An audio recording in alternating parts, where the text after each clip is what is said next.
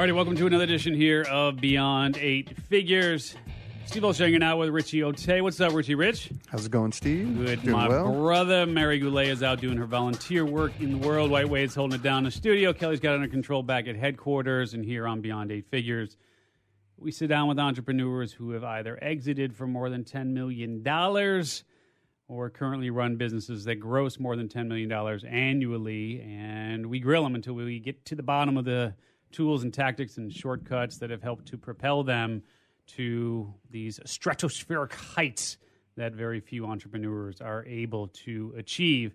Just a quick shout out to those who have taken the time to rate and review and subscribe to the show, uh, whether it be on uh, iTunes or Stitcher or your podcatcher of choice. Uh, we appreciate you, and uh, certainly do appreciate you spreading the word, uh, word as well, especially as we begin to dance up and down the charts. I mean, we've been fortunate enough to be in the top 20, top 30, mm, pretty consistently in the top few hundred of, uh, of all shows. So we appreciate the support. And uh, of course, if there's anyone that you want to see come onto the show, just reach out for us. Uh, you can visit Beyond Eight Figures.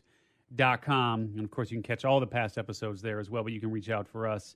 Feel free to introduce them too if you want. Yeah, right? I mean, if you know somebody, for sure, if you know somebody that meets the criteria, believe it or not, finding people who meet the criteria for Beyond Eight Figures is uh, it's a lot harder than we, when we set out with this goal. We were like, mm, this won't be a problem. And well, guess what? Entrepreneurs who have either exited for more than 10 million or currently run businesses that gross more than 10 million, they're a little busy. Yeah. They got things going They're on. either plan or, Right? and then some of them might not want to share. Yeah, well, then there's that, you know, and then we got folks who just don't want to talk about the numbers at all. Hopefully, our guest today, and uh, I'm super excited to have Garrett join us. As a matter of fact, wait, just bring uh, just bring Garrett on. Garrett, how you doing, brother? Oh, this is like live shit. I'm excited. It is exactly like live shit. And uh, Garrett White, the wake up warrior man himself, the king himself, is hanging out with us. And uh, and Garrett, I got to tell you, man, when um, my, my producer often gives me a heads up on uh, on who we've got coming on and what we're going to be talking about well in advance. Well. I did not find out from Kelly until about Monday. No fault of hers. We're just we we're in the midst of putting together. I don't know if you're familiar with it, but uh, we do an event called the New Media Summit, where we bring together 40 top podcasters and we give 150 attendees the opportunity to meet them and learn from them and, and pitch them on who they are and what they do and literally get booked on the spot. So our next New Media Summit is in February. So we've been a little busy with that. And so Monday, anyway, I got the. Uh, the info, and I was like, "Forking A, man! Garrett White is coming on. That is a good thing." So I had a chance to see you speak uh, at Funnel Hacking Live. Uh, I want to say maybe four years ago. I think it was the first one. Were you at the first one? Yeah. Yeah. Yeah. So like here in like 30, in like 30 days, it'll be like the fifth year in a row. Yeah. only me and Russell are the only two who have spoken at all these events like all five years. So yeah, that was like very first year. Yeah, so I think I saw you back at the uh, the very first one. We didn't have a chance to chat. I'm not sure if you're familiar with me and the work that we do here, or the, you know anything that is in my background. But we've we've got a lot in common. Not the least of which is, you know, I've been married now for uh, for over 21 years, Nice. and uh, I got a 15 year old and a 12 year old. And it, it's really interesting to me. I mean, but uh, let me let me do this because we have to get this out of the way here. Part of part of what I would like to get out mm, early and often here on the show is just how do you meet the criteria for the show? Did you exit from a business for more than ten million dollars, or do you currently run a business that grosses more than ten million annually? Uh, no, I run a business. No, no plans of exiting right now. I run a business well over 10 million right now. hmm And so, if you were to break down the revenue in terms of where it comes from, what products, programs, services, generally speaking, where does the revenue come from? Uh, three areas: uh, coaching programs and uh, events, and then linked up to we have run large um, membership sites online for men. Mm-hmm. And then on the flip side, my wife and I are also in the hair industry. So we train hairstylists, we run salons, and we also uh, sell hair. So between, I'm in two different worlds. I'm in the hair industry, and then I'm also in the business consulting industry uh, with a unique spin in the way that we do things with Wake Up Warrior. Um, but yes, they all sit, all those companies sit underneath. There's actually six companies that sit underneath the umbrella um, with me, and five of those companies do uh, multiple seven figures uh, easily every year. So, they're, but they're all under one umbrella. So, the same executive team runs all of them, um, and then I I operate as like acting CEO of of the entire the entire shenanigan. Mm-hmm.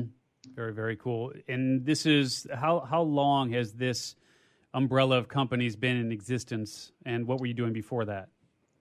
So I launched Wake Up Boy was launched in uh, December of 2012. like as a as an actual conversation with somebody else. It was born out of my own uh, my own desire, my own pursuit to figure a way out of my production problems. Uh, so my wife was a hairstylist. She'd been a hairstylist 15 years. Um, back at that time in 2008 uh, was actually the closure of all of my first round of companies. I called my first pass as an entrepreneur. Mm. I was between 2000 and 2008 in the mortgage and insurance world. Uh, and I didn't know much. I didn't know shit. I was a young entrepreneur in my my mid 20s, um, and then ran that game until my early 30s, and uh, and then fell apart.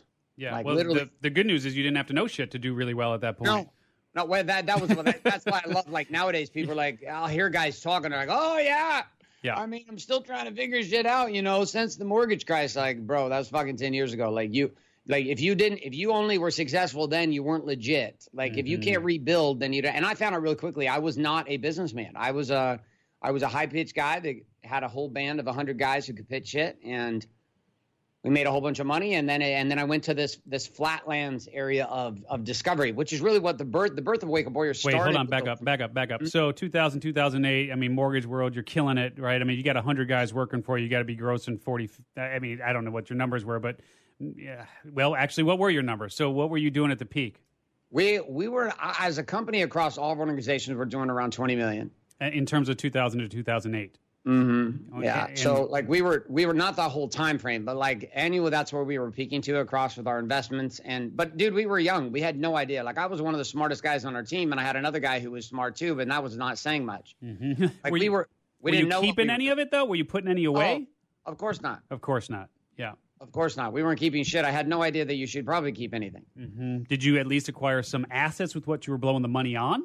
Oh, nothing that we could retain. oh man, so you were blowing through cash left and right. So you were probably what in your 30s at that point? In your 20s? Yeah. How old were you? Yeah. Was my late my late 20s, early 30s. Yeah, yeah, yeah. Yeah, I had no clue, no concept. I mean, I was second marriage, had no clue what we were doing. Like I I, I was a PE teacher and a football coach, and I read the book Rich Dad Poor Dad, and I was making fourteen hundred dollars a month as a PE teacher. My friend calls me up, who's in the mortgage industry, and says, "Bro, like I'm doing this thing called Mortgage Broker.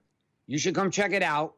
And he holds up a check and he's like, "This is how much money I made." And I was like, "That's what I made last month." It was like four thousand dollars. And I was like, "You made last month? You made that?" He's like, "No, man, I made that last week." I was like, "Are you shitting me?" Mm. He's like, "Yeah." I was like, "Okay, well, I'm in." So I knew nothing. I was back HP 12C doing reverse calculations on a calculator for cold calling VA home loans out of a basement with my friend's company. And I started as a phone guy and I started selling, selling, selling. And then got the dumb story like all young salespeople do, which is like, oh yeah, I see all the commissions they're making and how much money I'm not making. I'm going to launch my own business. And so me and a couple guys moved to Vegas. Uh, we started in Utah, moved to Vegas uh, with our companies, and then we took it there. And I learned very, very quickly um, about like you know uh, the law, um, regulations, mm-hmm. Uh, mm-hmm. insurance, uh, lawsuits, and we kept building and growing, building, growing, but we weren't really like the only thing we had going for us at the time was that we were just aggressive. I didn't know anything better, and I also knew what it was like to be completely and utterly broke. I wasn't raised with any money, so my floor was very much 0 mm-hmm. If not less, so I didn't have any fear to go because I knew like I was just fine when I didn't have. I could barely afford a cell phone contract, so I was like, well,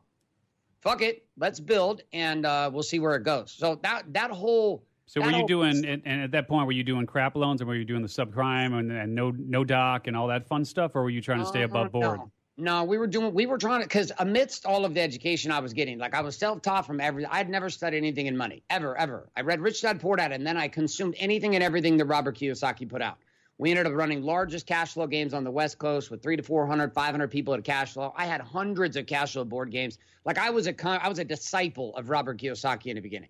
Like, and everyone that worked for me was too. We read his shit, we studied his shit, and it changed my life completely and utterly. I had no concept that I could be an investor, I could be a business owner, I could build something. I just thought I had no idea. Like, it wasn't even in my realm of possibility. Mm-hmm. So, as we went down that path, like we pushed and wanted, I wanted to help. I wanted to be was on board, but we would.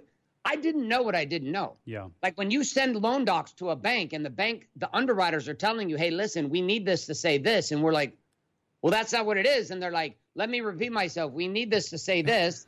We shredded this. And I'm like, no, yeah, but I, I like, you don't understand. Like, that's, that's not actually what it is. And they're like, let me repeat myself one more time, Garrett. Mm.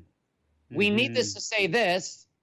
Why don't you send them back? And slowly but surely, like I, is, and people think that there people lost their morals in it. I don't even think it was so much we lost our morals, so much we didn't I didn't know what I didn't know. I knew what things we were doing were were not on board. Yeah. But I also everyone around us was doing it, and the people who were lending the money were doing it, and everyone was doing it. So I was like, well, I don't, I don't It's really. really know. interesting though when you come right down to it though because you don't strike me as a follower in any way shape or form. I mean you every every I mean to your to the smallest cell in your body you are you are a leader. You are someone who i- i- you invoke like people follow you with reckless abandon. You know what I mean? Like so it's interesting to me that you succumb to what you knew in your heart of hearts wasn't right and, and, and, and again i'm not knocking you here man. It is what it is. No, you should not. i mean i, I sold i sold speakers out of dude i sold speakers out of the back of the van. I was that guy. So i mean i get it right? So but it, but it's interesting. There, there must have been a huge part of you that was like your soul was screaming at you like Garrett what the fuck are you doing? A hundred percent. And dude, it wasn't just in business. Like Steve, it wasn't just in, it was everywhere. Like I was going on in the same masquerade I was playing, which was only part of me. Like I had to like isolate pieces of me to just be okay with how I was living across everything. Like my marriage, the religion that I was raised, I was raised Mormon. I, I had all these questions. I didn't know if I wanted to be in it. I, I was born into it. I was like, I don't know if this is the game, but everyone I know, all the networks I'm in, everyone I'm involved in, my parents, my wife, everyone's in this. I don't know how to even ask a question. It's not. So every day there were pieces, religiously, spiritually, uh, the way that I dealt with my wife, the way that I dealt with marriage, the way that I dealt with business. I packaged up this piece of me, many pieces of me, and only demonstrated to the marketplace, a businessman, a part of me which always left me in this place of feeling the following. Someone's going to hunt me down. Someone's going to expose me. The, if my wife only knew mm-hmm. the fucking truth about what was really going on in my heart if Yeah. if she only knew the thoughts that i was actually having if my clients only knew what was really going on if my employees only really knew what was really happening behind my closed doors and the panic and the paranoia not the buttoned up i got this shit figured out yell at people fire people reign and rage with terror and anger and frustration. But inside of it, there was still a piece of me trying to creep out. Like we were trying to teach people and guide people to what I had found for myself. But I had no concept of keeping money. I had no concept that it would ever end. I had no concept that there was, and then when it ended, I had no idea that you could make money doing anything else but mortgages.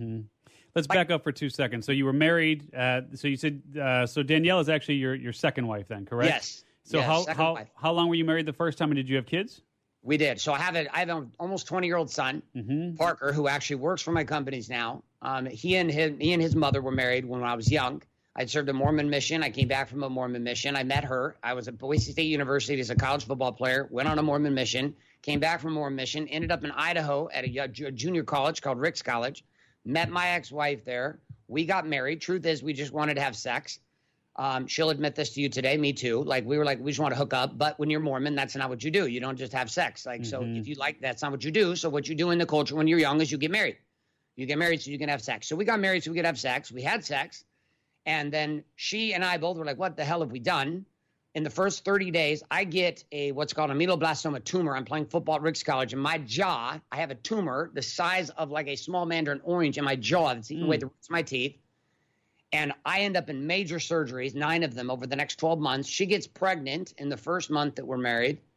And then we have my son. And 18 months later, after going through all the surgeries with what they thought was cancer in the beginning, which became a benign tumor, as we of, a malignant or benign, excuse me, and then we continued down, we got divorced. Like we, there was no way we were working out. Mm-hmm. So she moved to Canada with my son. And for the next 16 years, I was like a, a fairly non existent piece in his life at all. Um, so that was my first relationship. Yeah. Complete fuck up. Um, I had were no idea. you uh, were you cheating on her too no, no no, I never cheated on her. Like we just that, that I know you talk about that quite a bit in terms of just you know how to keep them, and we'll get into some of the current stuff as well. But I know that you and your wife Danielle, your current wife Danielle, your only Yes. wife Danielle, right? I mean, you talk because you're Mormon. I have to say only wife, right? I mean, that's kind of how it goes. Yeah. Yeah. So, um, but I, I know you do talk about that quite a bit. So, folks, don't think I'm reaching here. Just Garrett is, uh, let's just say, he's pretty forthright in his conversations that he has with his wife, and that's a topic that uh, that comes up on occasion during their uh, their podcast. 'cause They got a podcast that they do together called "Date Your Wife," and uh, I've had a chance to listen to a number of those episodes, and they're really, really good. So, So, yes, it yeah. was a it was a big shift, and I like that that whole foundation that led me to like pursuing something different. And so, Mm-hmm. like as a businessman, I'm pursuing, I'm hiding. Like my whole game was I was surrounded by people who only told me half the story. Right. I was surrounded by religious people who told me only half the story. They would talk about this beautiful possibility of what life could become, yet the reality of the fruit of their life was they were obese, you know, diabetic, and their marriages were shit. Mm-hmm. And I was like, I was, I was so confused as a man, but I was so confused as a businessman. I didn't know who to listen to. I listened to Robert Kiyosaki. I mean, I was so ignorant. I went into my first accountant to sit down with my first accountant, and he's showing me an income and balance sheet. And I ask him, "Do you know Robert Kiyosaki?" Mm. He's like, "No." I was like, "Well, how, how do you not know Robert Kiyosaki?" He's like, "Well, what are you talking about?" He's like, "Well, this thing that you just drew out for me, which by the way was an income and balance sheet, this thing Robert Kiyosaki created this." And he looks at me and goes, "I don't know who Robert Kiyosaki is."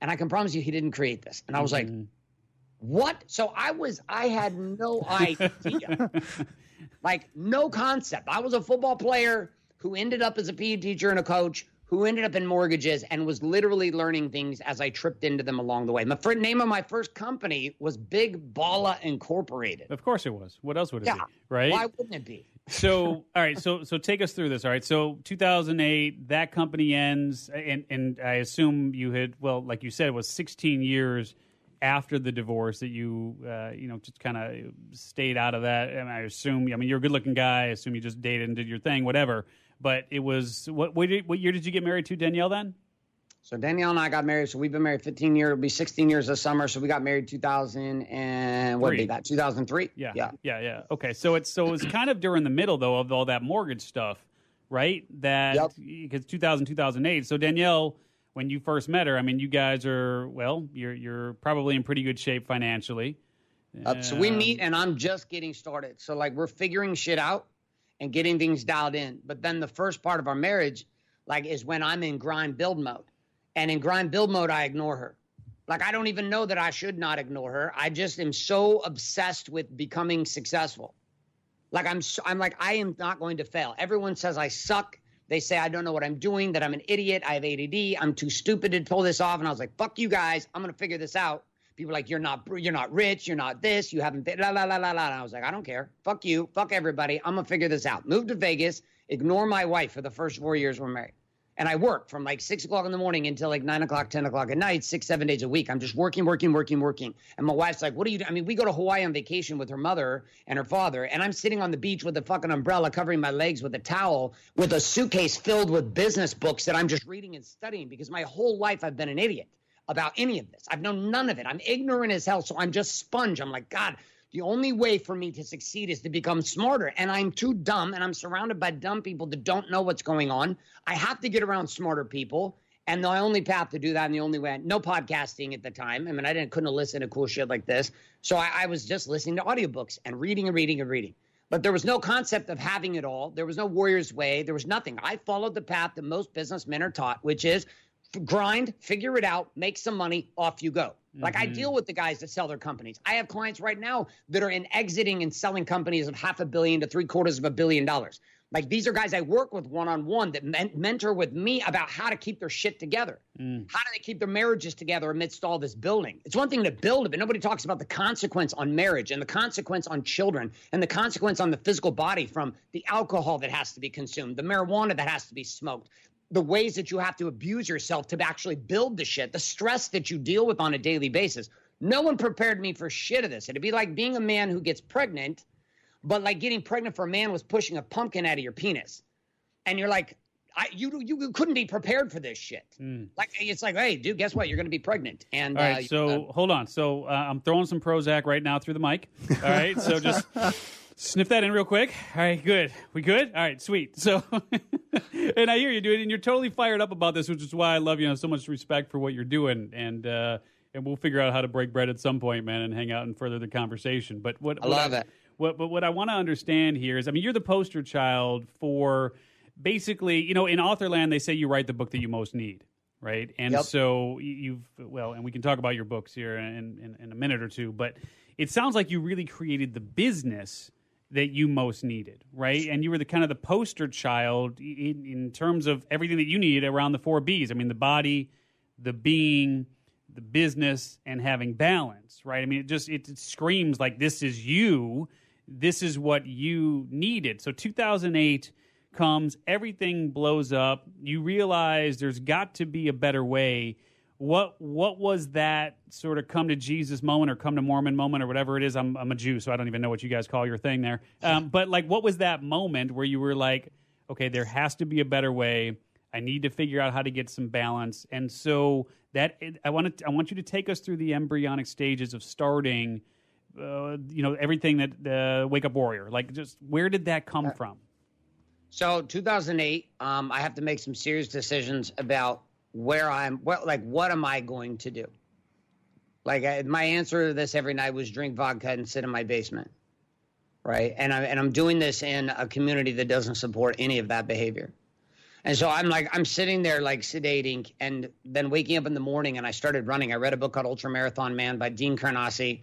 Um, and I and I started running. In his book, he's fucking frustrated. He's in San Francisco. He's a stockbroker. He almost cheats on his wife, and he's like, I hate my life. And off he starts running. And so I start running too. I just finished three years of Ironman. I've done the World Championships in 07, so 08, I start running. I start ultra running, and I just start running. Like I start running, running, running, running. I, I lose 30 pounds. I'm down 172 pounds. I'm just running, literally every day running. I wake up, I run 10, 15, 20, 25 miles. Jesus. Um, I don't do any of the like the David Goggins crazy shit. Like I'm not three time, but like he's a, he's beyond beyond anything I did. But guys like this, even David Goggins, these were guys that I was watching, just trying to find myself. And so 2008, I'm searching for an answer, and I sit in this place where I recognize I have no idea who I am. Like I knew who I was as a label as an athlete. I'm a football player. I knew who I was in a label as a business. Oh, I'm a mortgage broker. I'm a Mormon. I'm um, a married guy. I, I'd always lived in these labels. Or in your guys, I'm a Jew, or I'm a Muslim, or I'm whatever it is. Like mm-hmm. here's the mm-hmm. labels of who I am. I've been raised under these labels my whole life. I've always identified myself as an athlete. Then I could replace that with money and business. And I didn't know. I didn't know. And so what seemed to make sense to me at the time as I'm running and running and running and running, and I'm spending late into the night in the middle of the mountains, running by myself with this headlamp on, asking questions, is my life didn't work. Like, not only didn't work, but I came to a fundamental truth, which was I was a fucking liar. Like, it was the only thing that could make sense of what my life was, that I was a liar. Now, I didn't know if anybody else was a liar, but I was absolutely aware of the fact that I, as a man, as a businessman, as a husband, as a father, as a Mormon man, I was a liar. I didn't want to practice Mormonism. I didn't know if it was even true. I didn't want to do this, but yet there was this piece of me that did it. There was this piece of me that didn't want to pretend like sex and intimacy and marriage was important to me. So I would downplay it like it wasn't and ended up in long bouts of non sex for six weeks at a time in a relationship with a beautiful woman. I'm like, I, I had become such a liar about what I didn't say the, the things I wouldn't communicate, the things I wouldn't tell people. And so I mm-hmm. sat at an event called uh, Speaker Author Networking Group, SANG with a guy named Larry Benet in LA in 2009. Larry Benet, I know Larry. Yep. Larry's a great guy. Larry's graduate from Warrior Week, great guy. Love Larry. And I'm sitting at that event, and uh, there's I can't remember his name. He wrote a book called uh, Never Eat Alone. Uh, Keith Ferrazzi. Keith Ferrazzi. So he had written another book on like authenticity at that time, like 2009 or something. It comes out, and um, I'm, he gives us a presentation at this event, and I'm sitting there, and they ask if somebody wants to share. And the first day, everybody was like super authentic, and then the second day, everybody was bullshitting.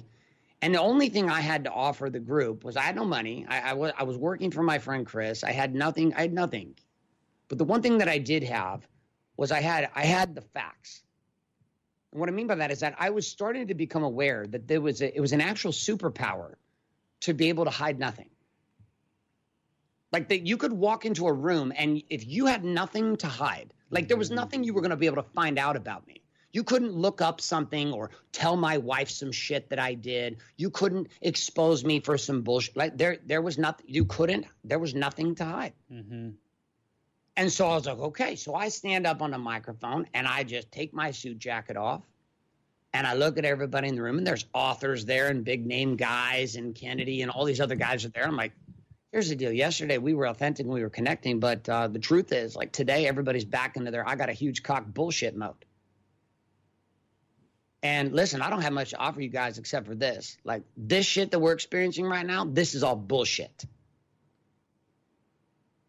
And then I sat down and everybody just sat in the room like, And then I sit next to uh, oh fuck man, I can't remember his name. He was in The Secret from California, entrepreneur. Canfield? I don't know. Somebody. No, Assaraf? Assaraf? Oh, John Yeah, Assaraf. there you John go. Assaraf sitting right next to me, and we're introducing. And I remember, I'll remember this forever. He looks at me. He's like, "Okay, well, who are you?" And I was like, "Well, uh, my name's Garrett. Um, I, I work for my friend Chris. I used to be successful. I'm not anymore. Um, I cheated on my wife. I had a heavy drinking problem. Um, I don't have a clue what the fuck I'm doing next. I feel a calling to do a lot of things in life. I'm terrified most days and don't know what to actually do, and uh, feel completely inadequate most of the time sitting here in this room because I feel like you guys got shit figured out and I have nothing figured out. Oh, so you you had just watched the battle scene of Eminem in Eight Mile. Do you ever have you seen that and- movie yet? Uh, bro, that was the moment of change for me. Yeah. I was mm-hmm. literally watching that clip, that clip at about two o'clock or three o'clock in the morning in 2000, right in that transition, 2008 to 2009. And this thing clicks in me. No bullshit. If you listen on stage at our big man's event, our Warrior Con event we just ran, I was telling that exact story. We showed the clip. Like, this is what happened to me. Like, in that video, in that movie, he exposes the power of a modern businessman which is a man who has nothing to hide.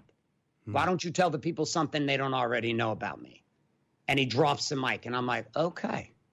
So from that place, I started to realize that not only I may not have the money and the marketing and the sales experience and the management, and the leadership, and maybe I wasn't even a legit entrepreneur, which I wasn't. But what I did have was the truth. And I found out very quickly that when you can own as a man your emotional truth, as a businessman, you become negotiations. Fuck you. Like negotiations become easy. Negotiations about who can hold space and who's most committed to what they want and who can ultimately have nothing. Like there's nothing to hide in negotiation. The guy that has nothing to lose is the guy who ultimately wins every single fucking time. The guy who mm-hmm. can walk away. And I was like, man, I am committed to exposing my life. So we walked away 10 years ago from the religion I was raised in, and I didn't know what I wanted. I walked away from the business industry that I was in. I refused to go back into mortgages and banking, even though my friends were going back into making money. I was like, I cannot. I was a whore. I will not be a fucking whore again. I will not do this. I will not do this. I will not do this. I looked at my wife and I was like, I, I don't know what to do except for the fact that I mean, I when I I cheated, I couldn't even tell the truth for two years. Like I was like a lie. I was even a pussy and talking about how I did it, trying to make myself sound like a victim. Oh yeah, I got taken advantage of. Bullshit. I mean, I had I was trying to learn how to be authentic long before everybody thought it was a cool thing to talk about on the internet. Mm-hmm. Oh, be authentic, live your best life, be authentic, blah, blah, blah. Fuck you. Like I was trying to live it for real. And I would go to experiential events in a closed room with no windows and no win- no clocks, and trainers would beat the shit out of us. What do you want? Why are you here? What were your parents like? Like just shredding me to pieces. And my whole world became simply this game of okay, if I do not know me, and if I do not accept all of me, my crazy side and my brilliant side, that's why I won't take the Prozac. I know I get where you're coming from on the show as an interviewer, but on that, I'm like, fuck you. Yeah. Like for me, I'm like, literally, I'm like, fuck you. I get it, Steve, where you're coming from, and fuck you at the same time. But at the same time, I understand because it's your show, and you're like, hey, dude, it's my show. You need to chill out. Hey, we need as co-host, we say it, so don't worry about it. Oh, Yeah. dude, listen, I'm I don't take it personal. I love it. My teams tell me to fuck off all the time. My damn, my wife tells me to fuck off. I get it in different ways. But this this piece, there was power in it. And this is a power that's missing today. It's missing in businessmen.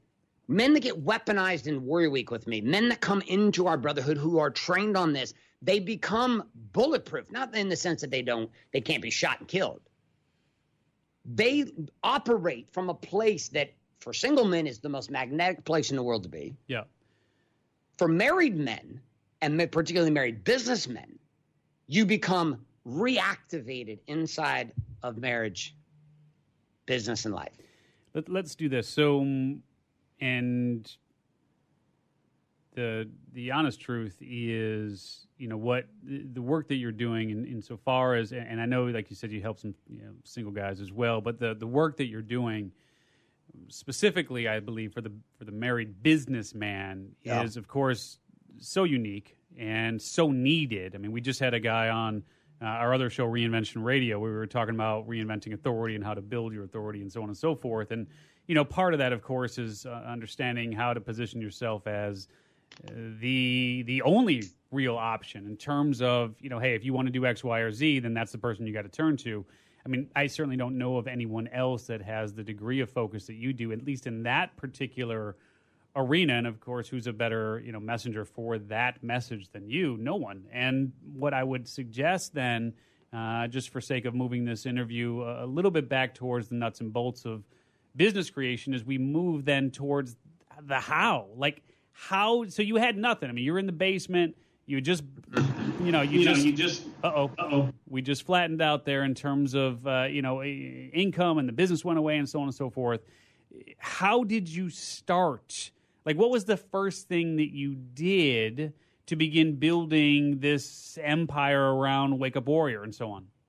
So I was uh, I, I was still in my reading game. I torn my Achilles tendon in 2011. I would tear it two more times. It's like the universe was sending a message to me, and I learned deeply. And one of the messages that I got um, came from actually crutching down to the Barnes and Noble bookstore when they actually existed. And I crutched down to the Barnes and Noble bookstore, and I sat down. I went over to the business section, and for the very first time, I picked up a book on marketing. Um, and the book was called Guerrilla Marketing by Glenn Livingston, which I obviously is past now. And I, I opened this book up and I start reading. It was like 30 Days to Guerrilla Marketing, I think was the name of it. Mm-hmm. And I'm sitting in this like, you know, the, the really used chairs in the Barnes and Noble. And I'm sitting there with a coffee and my crutches and my jacked up leg. And I start reading this. Around the same time, I'm doing these. I, I'm doing tons of video. Like I'm in studio at these these video production places, and I could speak and I could talk and I could sell and I could pitch anything at any time, just like co- as a conversation. So people were always like doing collaborative things with me, and I would come represent some things they were doing, and then we would go. And I was sitting with a, a guy who wrote "Help Help My Business Sucks." It was a podcast back in the day. Andrew um, Andrew Lock. And Andrew Lock and I are having a conversation. I ask Andrew, I'm like, and he's talking to me and he sees all my fire, but it's completely out of control. It's just like, you think this right now is wild. Like back then, I had no focus. So I was just like testing shit. Mm. And he looks at me and he says, the minute that you become, the minute you become as committed to marketing as you are your message, you'll never go for want for people in your room again. And that same time period, I sit down and I re- start reading this book, and this thing hits me. And the same thing I'd saw at the Speaker Author Networking Group a year and a half to two years before, same thing I'd seen in Crush It, Cashing Your Passions, a book by Gary Vaynerchuk that I'd picked up at the time. Same principle Seth Godin was talking about in Tribes and Linchpin and the other books I was consuming at the time, was I had to start seeing myself from the tip of the spear as a businessman which is there were a couple ways to control uh, um, to not control but to be able to to make money but to also influence. And i watched it. If you were in the in a room and you knew how to market everybody wanted to talk to you. If you knew how to get leads particularly online if you knew how to generate attention online you could wear whatever the fuck you wanted. Chuck taylor's in a hoodie and tell everyone in $10000 suits to fuck off. Mm. like you could do whatever. And i was like how did these guys know this? I watch a video with Gary Vaynerchuk on stage and he says like all this and he says fuck you and Frank Kern saying fuck you and I'm like, how can they say this shit on stage? Mm. Like I don't know if you could. So then the filter drops completely and I'm like, dude, I'm gonna start saying all this shit I'm actually thinking, and I become ruthlessly committed to marketing, like obsessed with marketing psychology. Direct response from Dan Kennedy, you name it. 30 plus mentors, I line up. I buy everything and anything I can. All day long, I am consuming direct response marketing, marketing, marketing, marketing, direct response, ad buying, ad selling, sequences, funnels. This is why I speak of Funnel Hacking Live because I be, they launched ClickFunnels. I bought the product. I became one of the biggest case studies on it the fastest. I forced myself to learn technology. I was a guy, no focus, no discipline in any of this. I was like, that's not my unique ability. I've been part of strategic coach for like a decade. And it's like, ah, it's not my unique ability. But I was like, fuck unique ability. If I can make it rain and I understand people and how predictably irrational human beings are, and I can learn how to market and I can learn how to persuade and compel people strategically to make decisions online and offline, both to work for me, to buy products and services that I believe in, then at the end of the day, I can hire people to figure out the rest. Mm-hmm. I can hire smart people to deal with my taxes, smart people to deal with my accounting, smart people to deal with my operations, smart people inside of my teams with tons more degrees than me who are much more focused and disciplined in many areas than I am not. But the one thing is marketing. The second piece is money. marketing and money, which is then now the birth of me actually having to figure out, Steve, the question you asked, well, did you save any? Did you have any assets? Hell no, I blew everything. I was like, okay, I need to actually understand money. And so I took the conversation of marketing, I took the conversation of money, and then inside of those two, I obsessed with it. Like it wasn't like I kind of wanted to be good at it. I wanted to know people and I wanted to understand money as a conversation inside of advertising, marketing, sales sequences, and ultimately sustainability and the systemization and the sequential nature of how to make it, how to keep it, how to keep it building on itself. And I went all in. And I started small.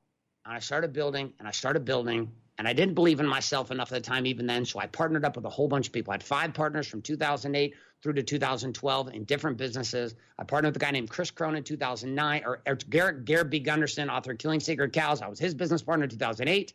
I was Chris Crone's business partner in 2009. I was Brett Harward, the Five Laws. I was his business partner in 2010. In 2011, I built a company called Pay to Play Academy where we started testing ad spend. And then in 2012, I built another one called Awaken Soul Purpose and Movement Marketers Academy with another guy named Adam Spiel. By 2012, two things had happened. One, I had become marketing. It wasn't what I did, it was who I was. 18 months ago, I started surfing. I moved right to the beach. I don't surf, I am a surfer. It is my identity right now. Surfing is a lifestyle for me, it is a, is a religion. It is more of a religion than anything ever was for me before. Marketing became my religion, it became my being. The understanding of money and how to make it, how to keep it, how to grow it, how to manage it became who I was. It wasn't what I did anymore, and I wasn't looking for someone to save me. Mm-hmm. So, inside of that, I'm also figuring out how to deal with me. How do I put my marriage back together? And I built this little game in my journal because I realized to pull all that shit off, I needed more power. My production was weak because my power was weak how could I increase production? Most most businessmen, you know, individuals that are making half a million dollars to a million or doing a million to two million, three million in revenue. It's not that you don't know what to do. There's some things you have to fundamentally change to break 10, and then you have to change radically to go from 10 to break 20. And then like the, I haven't done 100 million, so who knows what that would be like? I know it's gonna be radically different than what I assume right now. Mm-hmm. But this path requires you to actually have mastery of yourself you as an individual, as a business owner, the difference between a guy does a hundred thousand and a million a year is the identification of his roles and his skill sets and who he sees himself to be. Right now, I'm dying because I'm playing. We, we do a program with EOS and we're doing the vision integrator process with Gino Wickman and like all those guys. And it's a very painful process for me to let go of shit because I'm, I, I built all this yeah. as the head guy in charge. So, Warriors Way was a game I played every day to stay in power, to put my marriage together. When my body was aligned, I had power. When my being and my purpose and connection to a voice inside of me that was guiding me in a direction that felt right to me. And when my marriage, aka balance, when my marriage and my children and I got on the same page, there was a certainty as a producer that could not be mimicked by any alcohol, any pill, any blow, any stripper. There was nothing that could no orgasm. There was nothing that could duplicate it.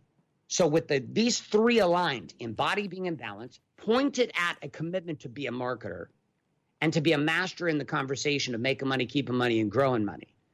As this started to come together in December of 2012, I dropped all my partnerships either sold or handed off all the companies I was part of.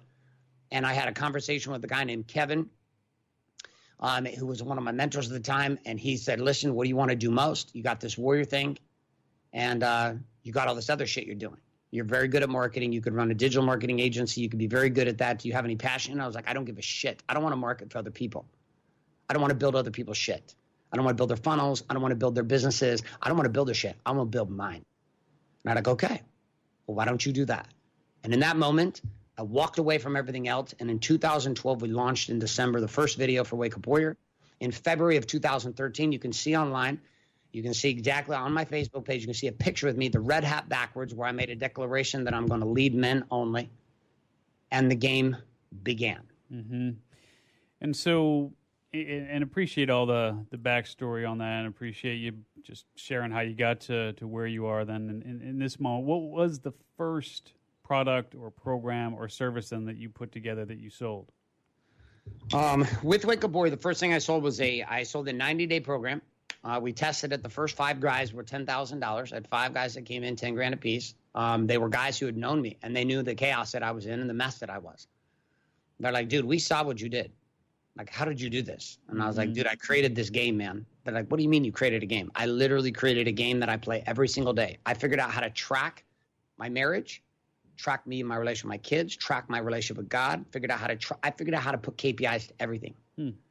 in a simple way that lets me know every day I'm winning. I know how to win in money, but I didn't know how to win in the rest of it. So I was like, I figured out how to. I figured out how to win. And they're like, shut up. I was like, no, I created this game. I call it the Warriors Way. Um, and I've just been doing it in my journal. But if you'd like to learn, I'd, I'd be happy to teach you. And so I did. So we launched first group, five guys, 10 grand a piece. I didn't know what would happen. And we started on this pace with 90 days. We'd get together on a webinar, go to webinar once a week for a couple hours, and we would sit and talk. And the whole premise of it was tell the fucking truth. What do you want? And what are you committed to doing? And we built these challenges across body, being, balance, and business where we would actually pursue these cool targets at the end of 90 days driven by this question who would you have to become for this to be possible? And we do all kinds of crazy shit. Guys mm-hmm. would do marathons and blah, blah, blah, but they would do it all at the same time. So that worked. That first group finished in the spring of 2013. So we did another couple groups. And that started building momentum in 2013. And by the end of 2013, I was like, holy shit, like we're getting results. This thing works. 2014, I continue to push it down that path a few big, larger men's group spinoffs that came from that group in 2014. Guys who were part of the program with me at that time were my students. And we kept pushing and I kept doubling down. To that, we were running Warrior Weeks. We started introducing, instead of 90 day challenges first, we ran an extensive five day event called Warrior Week. And we kept pushing in 2014. By 2015 was the first time I published anything. We launched a product called the Black Box. Prior to this, everything was big ticket coaching. Meanwhile, on the side, my wife has created a method and extensions called Natural Beaded Rows. And I'm like, no, I don't really want to be involved. I'm like, I don't, you do your thing. I've got my thing working. Our life is working. I'm figuring this shit out. I'm a business consultant. We're running Wake Up Warrior. It's working. Like, just do your, do your hair thing. And in 2015, my wife and I get on the same page with our hair game. And I take and she opens her first salon. And I invest in that salon and double it down with the money to put it up and make it happen. She opens a salon. I start helping her build her teams. 2016, is when things really start to take off. Um, and we're just doubling down. Like the mm. principle is very simple. 85% of my profits from in the first four years of what we did were doubled back into the business. I didn't keep hardly anything. Mm-hmm. My lifestyle, lifestyle, say people see me now and they're like, "Well, how did you get here?" I was like, "Well, for four years, I didn't make any more money than I did the first year, and I was stressed out ten times more every single year trying to pull this off." Mm-hmm. Because I'm not dealing with the normal business. Selling insurance, easy. Selling real estate, easy. Selling selling land, easy. Selling cars, easy. I'm selling a belief system. Like I'm selling a, a, unicorn that doesn't exist to men who know they want it, but they're terrified of it. And their first response to me is, fuck you. And I'm like, okay, I get it. Fuck me. All right, let me let me do this. So, I, I, and look, we totally appreciate obviously all the, the motivational and all this, that, and the other, and, and totally get it. And obviously, it's you know it's working really, really well for you, and you know obviously applaud the success here. What what are you still struggling with though, man? Because there's there's got to be stuff that's still keeping you up at night. What you know, I, I assume you don't have all your shit together. I mean, you got a of lot of it together, but what what what what do you still struggle with? Uh, right now in in business the struggle is is learning the struggle is learning to let learning to let go at a bigger level like i have executives but it's one thing to like to allow to allow people in my organization to manage aspects of the of the empire without me stepping in and blowtorching shit and taking over mm-hmm. like having to let go that it's going to be 70% of the way i would have done it and we might only get 70% of the results if I was running it. But understanding that the only possible way for me to grow as a businessman is I have to let go. This yeah. is painful because I care about what I'm doing.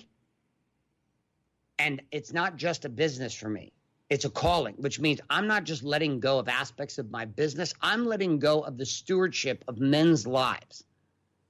that up to this point have been led by me. Well, now I have a team of six full time coaches, five full time trainers, operations teams, accounting teams, finance teams. Like we run a full on business as if I was doing anything else. It is a business of breakthrough. Mm-hmm.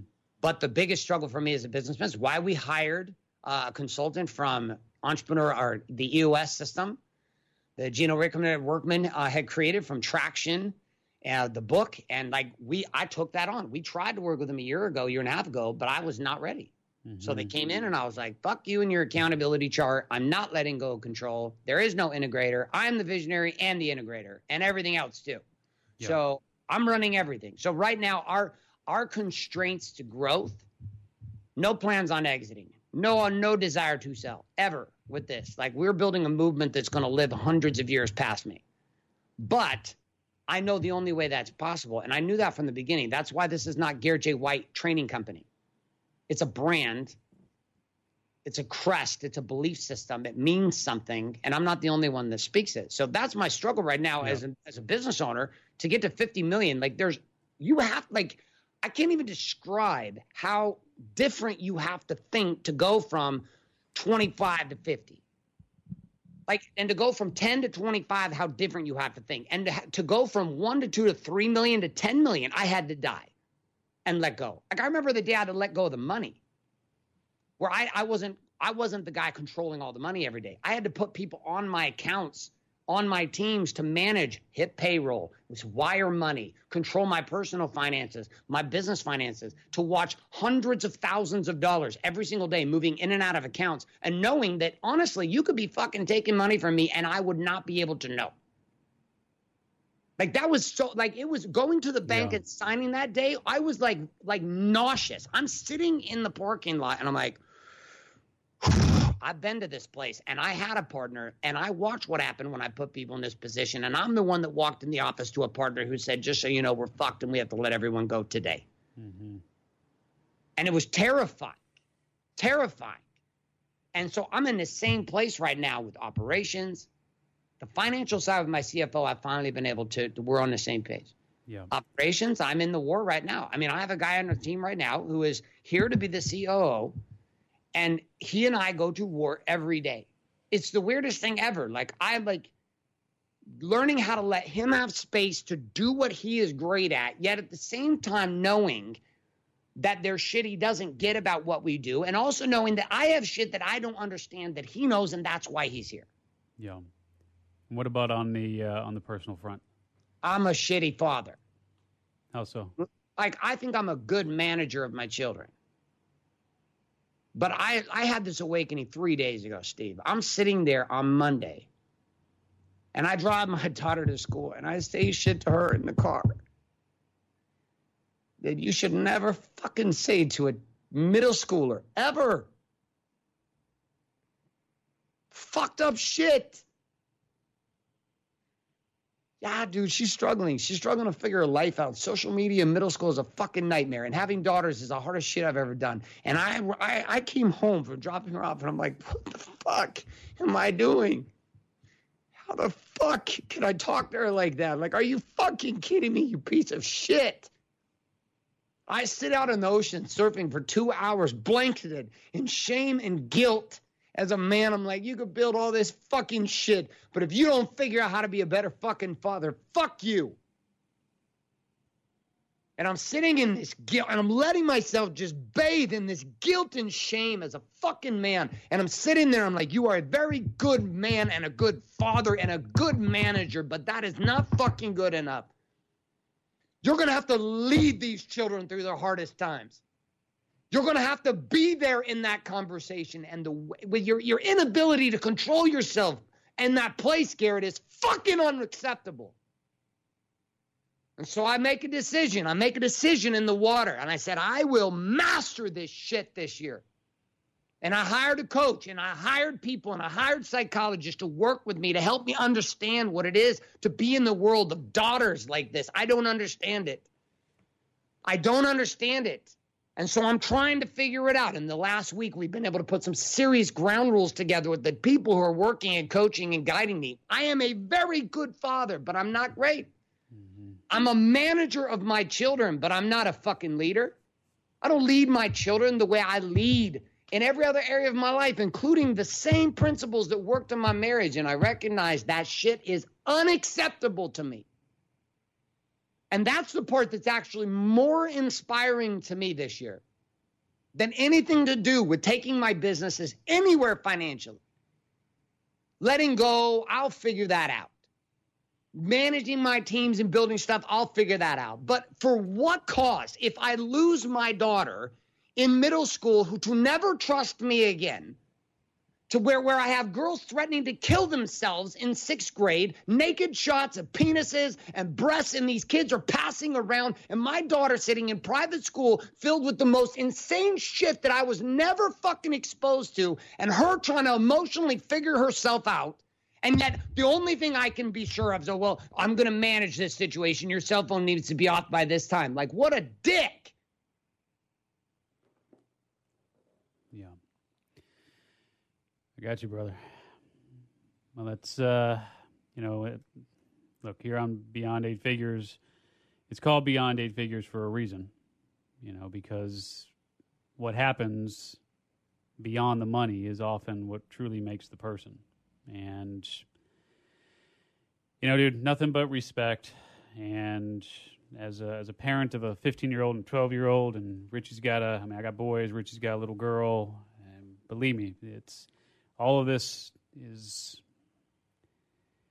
it means nothing really when you come right down to it if you don't have the the love of your children the love of your wife and or love of your significant other depending on obviously which side you're on there so just the fact that you're willing to to open up and, and share so much of yourself in only the authentic way that Garrett White can.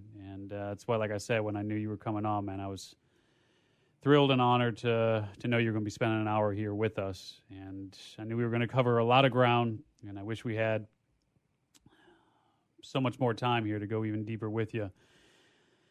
But definitely encourage everyone to check out uh, all the work that Garrett is doing around Wake Up Warrior, uh, of course, Warrior Book and warriorbook.com.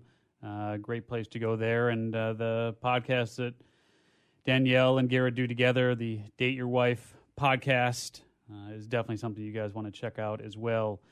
We'll uh, we'll find a way to, to hang out. We're just down the road from you here in San Diego, and uh, Awesome. we'll, we'll find a way to hang out and and further this conversation, man. And uh, again, really appreciate your transparency, your authenticity, your vulnerability, but most importantly, uh, just appreciate the man that you become, brother.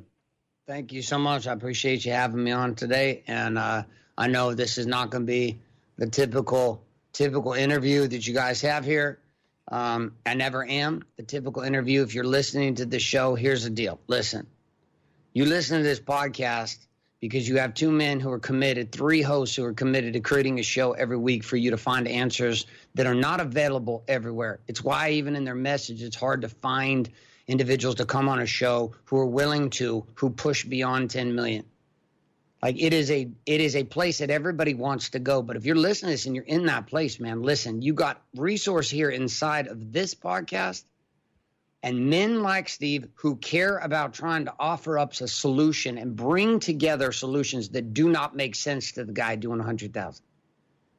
They do not, the problems faced at a million or two, they're not the same. Yeah. The stress levels are not the same. So I'm glad that I could be on today. I hope that what we shared today um, can serve. And if you want more, you can check it out at warriorbook.com. Two books, my treat. We'll ship them to you. And uh, if they can be of support, we'd love to do that. All right, my brother. We will talk to you really soon, Garrett White, and uh, just keep up the amazing work there. Richie, pretty powerful stuff, man. I wish we had more time to do a little bit of a wrap up here, but uh, so much ground to cover there with Garrett. I knew it was going to be a game changer. And, yeah, uh, perfect fit for reinvention radio too. Right. Bring him back. Yeah, bring him back for Reinvention Radio. Uh, all right, my friends. Just keep up the good fight. Keep pushing. We'll talk to you next time here on Beyond Eight Figures. Take care, everybody.